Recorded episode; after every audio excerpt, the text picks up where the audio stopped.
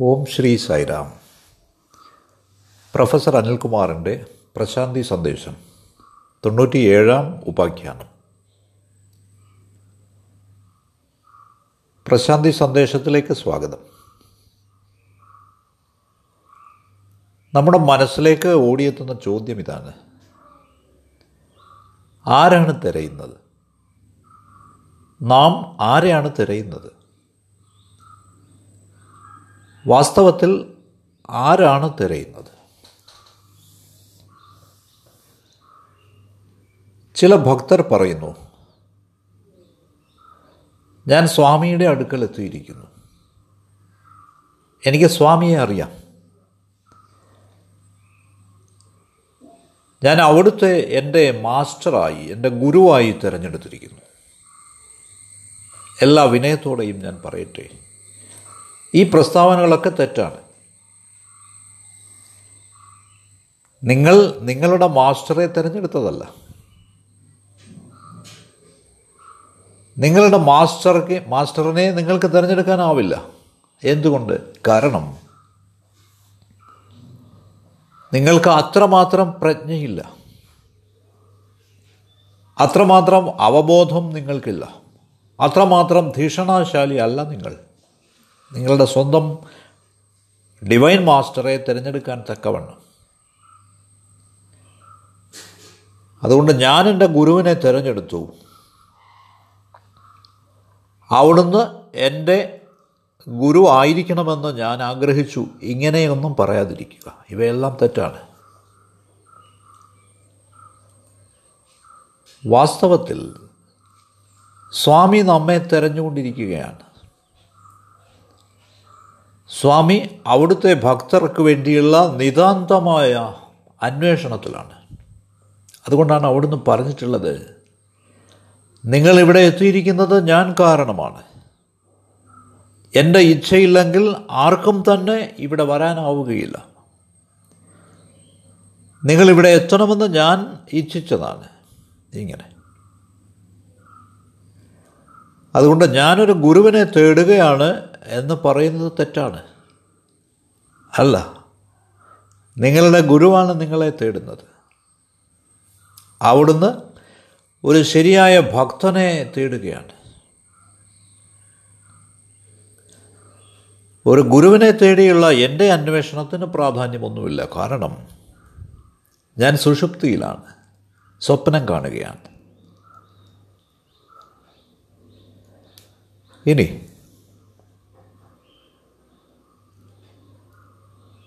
Master നമ്മുടെ ജീവിതം ഏറ്റെടുത്തു കഴിഞ്ഞാൽ നമുക്ക് എന്താണ് സംഭവിക്കുന്നത്?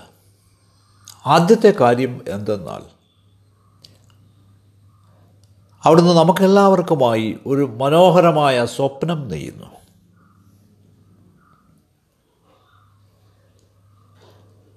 പ്രശാന്തി നിലയത്തിലേക്കുള്ള ആദ്യത്തെ സന്ദർശനത്തെപ്പറ്റി നാം സംസാരിക്കുന്നത് നമുക്കെല്ലാവർക്കും അറിയാം. നാം ഇന്റർവ്യൂകളെ പറ്റി വീമ്പിളക്കുന്നു.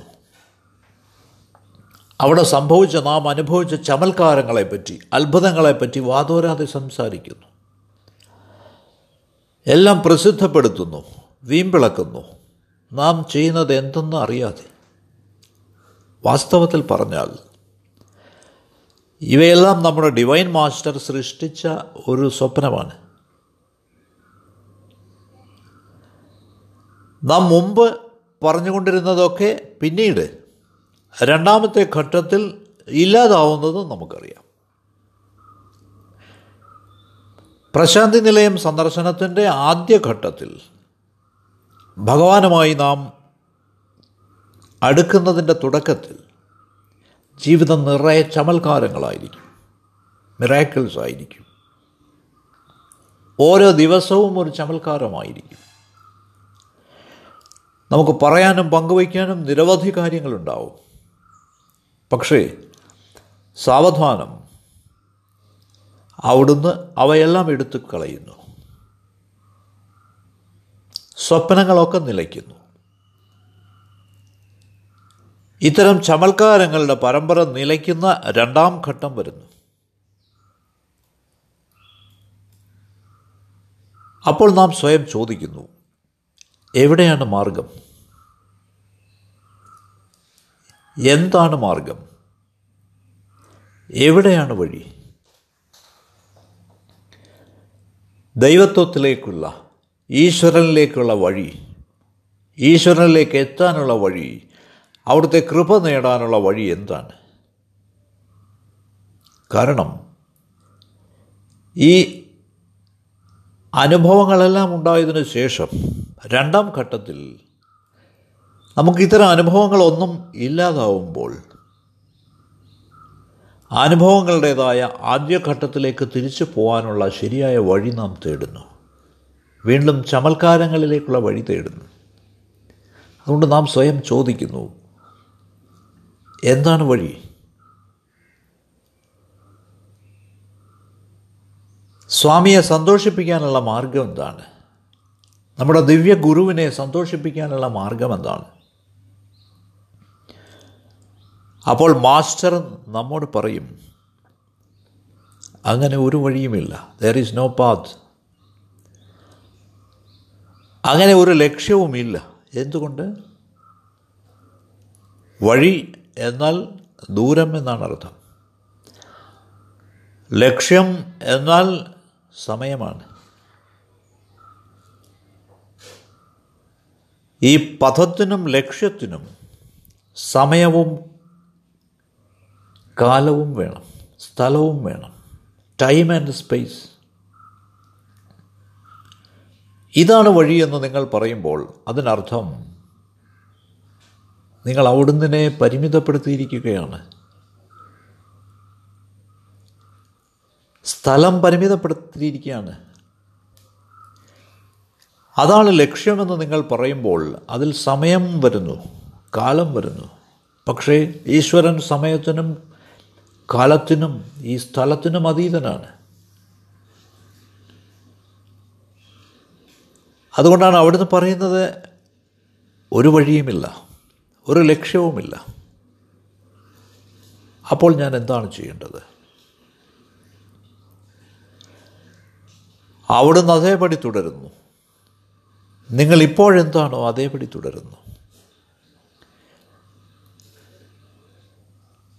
നിങ്ങൾ എന്താണോ നിങ്ങൾ അതേപടി തുടരുന്നു പൂർണമായ വിശ്രാന്തിയോടെ. യാതൊരു പിരിമുറുക്കങ്ങളുമില്ലാതെ. അതാണ് സാക്ഷാത്കാരം റിയലൈസേഷൻ അതുകൊണ്ട് സാക്ഷാത്കാരം എന്നത് പരിശ്രമഫലമായിട്ടല്ല ലഭിക്കുന്നത്. ഈ വെളിപാടിന്റെ അവസ്ഥയിലേക്ക് സാക്ഷാത്കാരത്തിന്റെ അവസ്ഥയിലേക്ക് ഒരു വഴിയും നിങ്ങളെ നയിക്കുകയില്ല.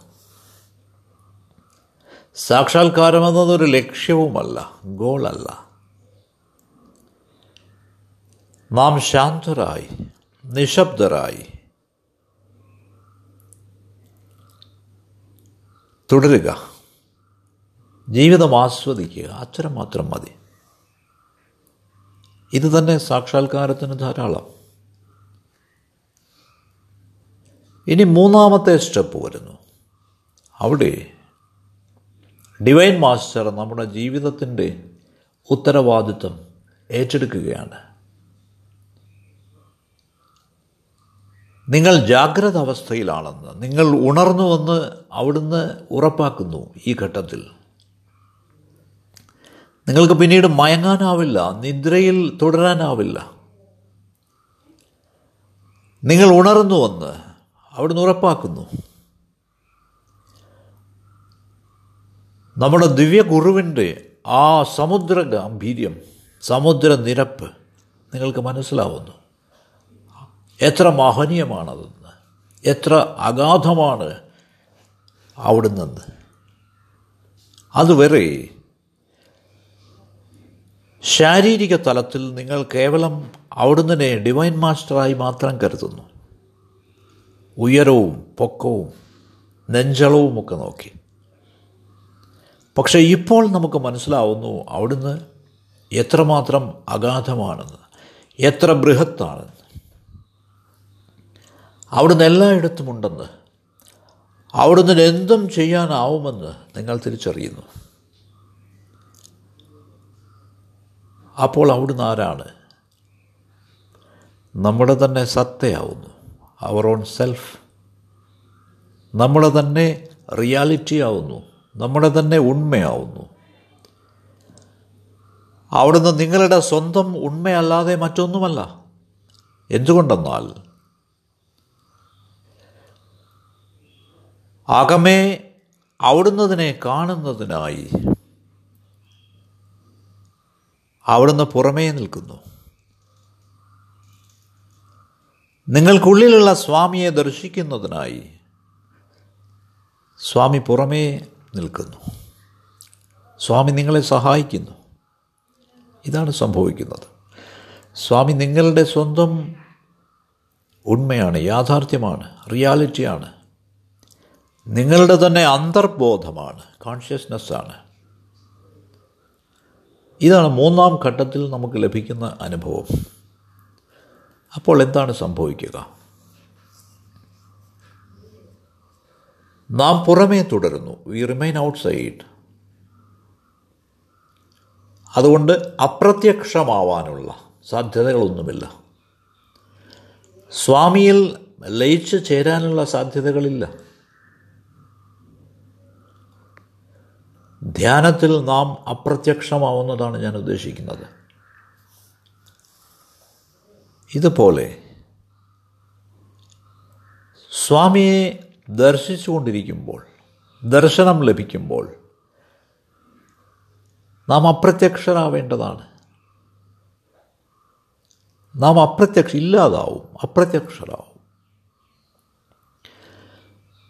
അതുകൊണ്ട് സ്വാഭാവികമായി നാം അപ്രത്യക്ഷരാവുമ്പോൾ നാം അവിടുന്നുമായി ഒന്നാവുന്നു. പക്ഷേ ഇത് സംഭവിക്കുന്നില്ല. നാം പുറമേ തന്നെ തുടരുകയാണ്. ഞാൻ എന്റെ ഉണ്മയായി ഞാനായി പുറമേ തന്നെ തുടരുന്നു. ഇത് മനസ്സിലാക്കേണ്ടതാണ്. ഇനി അടുത്ത പടി ഇതാണ്. ഞാൻ ദിവ്യത്വത്തിന്റെ സ്ഫുലിംഗമാണെന്ന് ഞാൻ തിരിച്ചറിയുന്നു. സ്വാമി എന്റെ ഉള്ളിലുണ്ടെന്ന് എനിക്ക് മനസ്സിലായിരിക്കുന്നു. അടുത്ത സ്റ്റെപ്പ് എന്തെന്നാൽ സ്വാമി എന്നിലുണ്ടെന്ന് സ്വാമി എല്ലാവരിലും ഉണ്ടെന്ന് ഉണ്മയായി പ്രജ്ഞയായി എല്ലാവരിലും ഉണ്ടെന്ന് ഞാൻ തിരിച്ചറിയുന്നു. ഇതിനർത്ഥം പ്രജ്ഞ എന്ന നിലയിൽ കോൺഷ്യസ്നസ് എന്ന നിലയിൽ നമ്മളും നമ്മളെല്ലാവരും ഒന്നാണ്. ഉണ്മയ എന്ന നിലയിൽ ആ റിയാലിറ്റി നാം എല്ലാവരും ഒന്നാണ് ഏകമാണ്. പക്ഷേ നാം എല്ലാവരും വ്യത്യസ്തരാണെന്ന് നമുക്ക് തോന്നുന്നത് എന്തുകൊണ്ടാണ്? അതിന് കാരണം ഇതേ ഉള്ളൂ. നാം സുഷുപ്തിയിലാണ് ഉറക്കത്തിലാണ്. നാം ഗാഠനിദ്രയിലാണ്. അതുകൊണ്ടാണ് നാം ഓരോരുത്തരും മറ്റുള്ളവരിൽ നിന്ന് വ്യത്യസ്തരാണെന്നറിയുന്നത് വേറിട്ടതാണെന്നറിയുന്നത്. പക്ഷേ ഒരിക്കൽ നാം ഉണർന്നു കഴിഞ്ഞാൽ നമ്മളെല്ലാവരും ഒന്നാണെന്ന് നമുക്ക് മനസ്സിലാവുന്നു.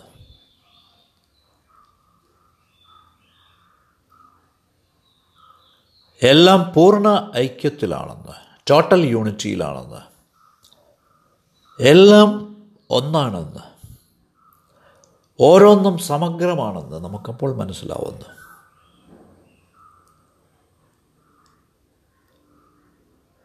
ഈ ഭാവം നമുക്ക് പിന്നീടാണ് ഉണ്ടാവുന്നത്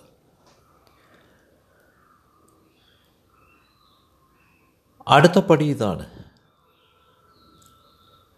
നാം അവിടുന്നുമായി ഒന്നാവാൻ ആഗ്രഹിക്കുന്നു. സ്വാമി ഇതിനെ സ്ഥിര ഉത്ഗ്രഥിത അവബോധം constant integrated awareness C I A എന്നാണ് വിളിക്കുക. കോൺസ്റ്റന്റ് ഇന്റഗ്രേറ്റഡ് അവയർനെസ് എന്നാൽ സ്ഥിര ഉത്ഗ്രഥിത അവബോധം എന്നാൽ അർത്ഥം സ്വയം ധ്യാനിക്കുകയാണ്. അവിടുന്നുമായി ഒന്നാവുകയാണ്. നമുക്ക് വേറിട്ട അസ്തിത്വമില്ല. ഞാൻ അഥവാ ഐ നാം എപ്പോഴും നമുക്കെപ്പോഴും ഈഗോയാണ്.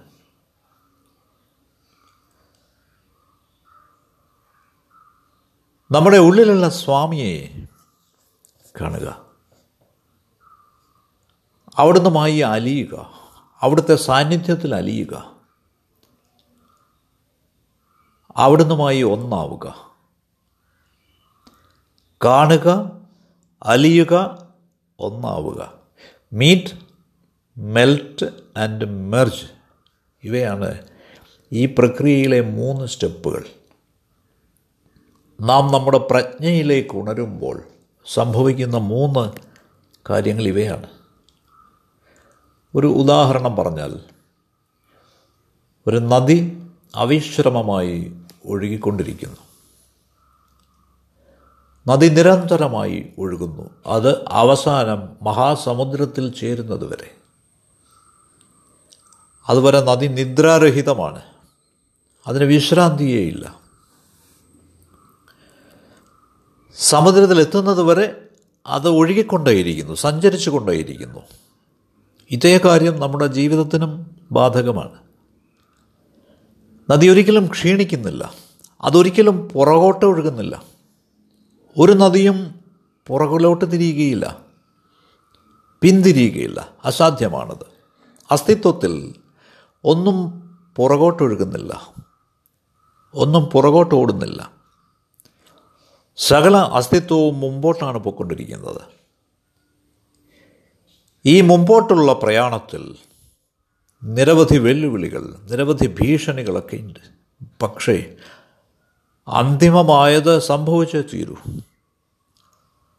നദി സമുദ്രത്തിൽ ലയിക്കുക എന്നത്. ഇതേപോലെ നാം വ്യക്തികൾ വെവ്വേറെ അസ്തിത്വമായി തുടരാൻ ശ്രമിച്ചേക്കാം. ഇല്ല. ഇതാണ് നമ്മുടെ സകല ദുരിതത്തിനും സകല കുഴപ്പങ്ങൾക്കും കാരണം.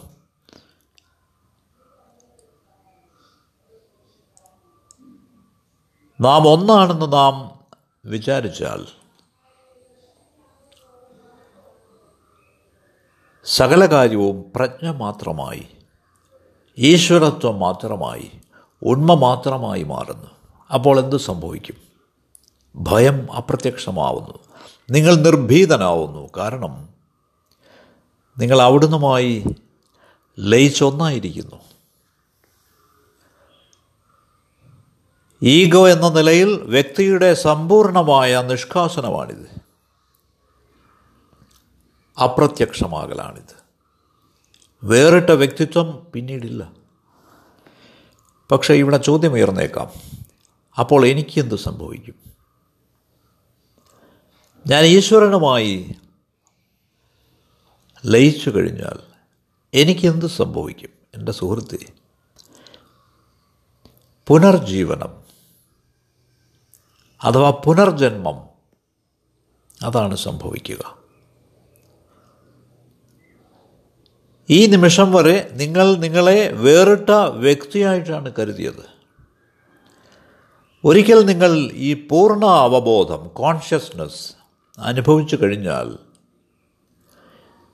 ഈ പ്രജ്ഞ അവബോധത്തിലേക്ക് മുഴുകിക്കഴിഞ്ഞാൽ നിങ്ങൾക്ക് പുതിയൊരു ജീവിതം കിട്ടിയതായി നിങ്ങൾക്ക് മനസ്സിലാവും.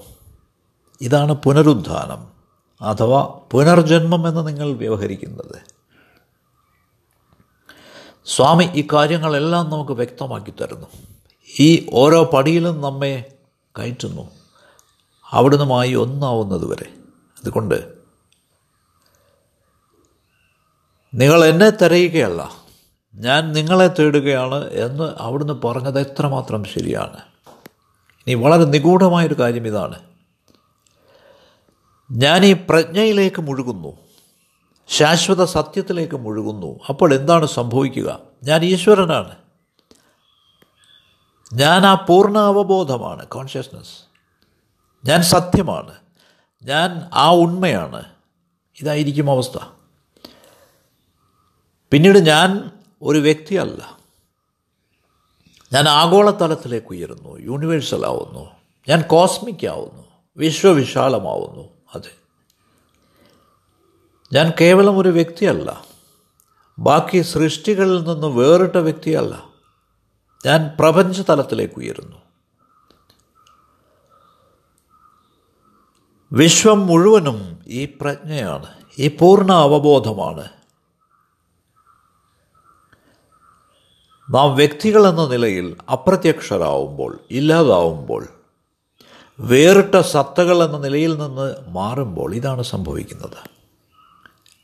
ഇത്തരത്തിൽ യോഗ്യത നേടിയ ഒരാളിന് ഇത്തരത്തിലുള്ള ഒരു അന്വേഷിക്ക് ഇത്തരത്തിലുള്ള ഒരാളിന് അത്തരമൊരാളിനെ തേടുകയാണ് സ്വാമി. അപ്പോൾ എന്ത് സംഭവിക്കുന്നുവെന്നാൽ സമുദ്രം നദിയിൽ ലയിക്കുമ്പോൾ പിന്നീട് പ്രത്യേക നദിയില്ല. നദി സമുദ്രമായി മാറുന്നു. എന്തൊരു പ്രമോഷനാണിത്. എന്തൊരു സ്ഥാനക്കയറ്റമാണിത്. വളരെ പരിമിതമായ നദി. വളരെ ഇടുങ്ങി ഒഴുകിക്കൊണ്ടിരുന്ന ഈ നദി മൊത്തത്തിൽ സമുദ്രത്തിന്റെ ഗാംഭീര്യം കൈവരിച്ചിരിക്കുന്നു. അതുകൊണ്ട് വ്യക്തികളെന്ന നിലയിൽ നാം ഒരിക്കൽ നമ്മുടെ പ്രജ്ഞയിൽ അലിഞ്ഞ് ചേർന്നാൽ നാം നമ്മുടെ ഉണ്മയിലേക്ക് ഉണർന്നാൽ എന്താണ് സംഭവിക്കുക? നമുക്ക് നിശ്ചയമായി മനസ്സിലാവും നാം സാർവത്രികരാണെന്ന് യൂണിവേഴ്സലാണെന്ന് നാം സുരക്ഷിതരാണെന്ന് നാം ഭദ്രരാണെന്ന് നാം നിർഭീതരാണെന്ന്. നദി സമുദ്രത്തിന്റെ ഔന്നത്യത്തിലേക്ക് ഉയരുന്നത് പോലെ നാം സാർവലൗകികത്വത്തിലേക്ക് ആഗോളത്വത്തിലേക്ക് ഉയരുന്നു. ഒരു കുട്ടി അമ്മയുടെ ഗർഭപാത്രത്തിൽ അതിന്റെ ഊഷ്മളതയും പോഷണവും അനുഭവിച്ചുകൊണ്ട് എത്രമാത്രം സുരക്ഷിതനാണോ. ഒരിക്കൽ ഈ സാർവലൗകിക സമീപനം ഈ സാർവലൗകിക അനുഭവമുണ്ടായാൽ നമ്മളും അതുപോലെയാണ്. അതുകൊണ്ട് ജീവിതം അനുഭവത്തിന്റെ ഉന്നത തലങ്ങളിലേക്ക് നമ്മെ നയിക്കുമെന്ന് ഉത്കൃഷ്ടതയുടെ കൂടുതൽ ഉയരങ്ങളിലേക്ക് നമ്മളെ നയിക്കുമെന്ന് നാം ഓർക്കണം. സൈറാം.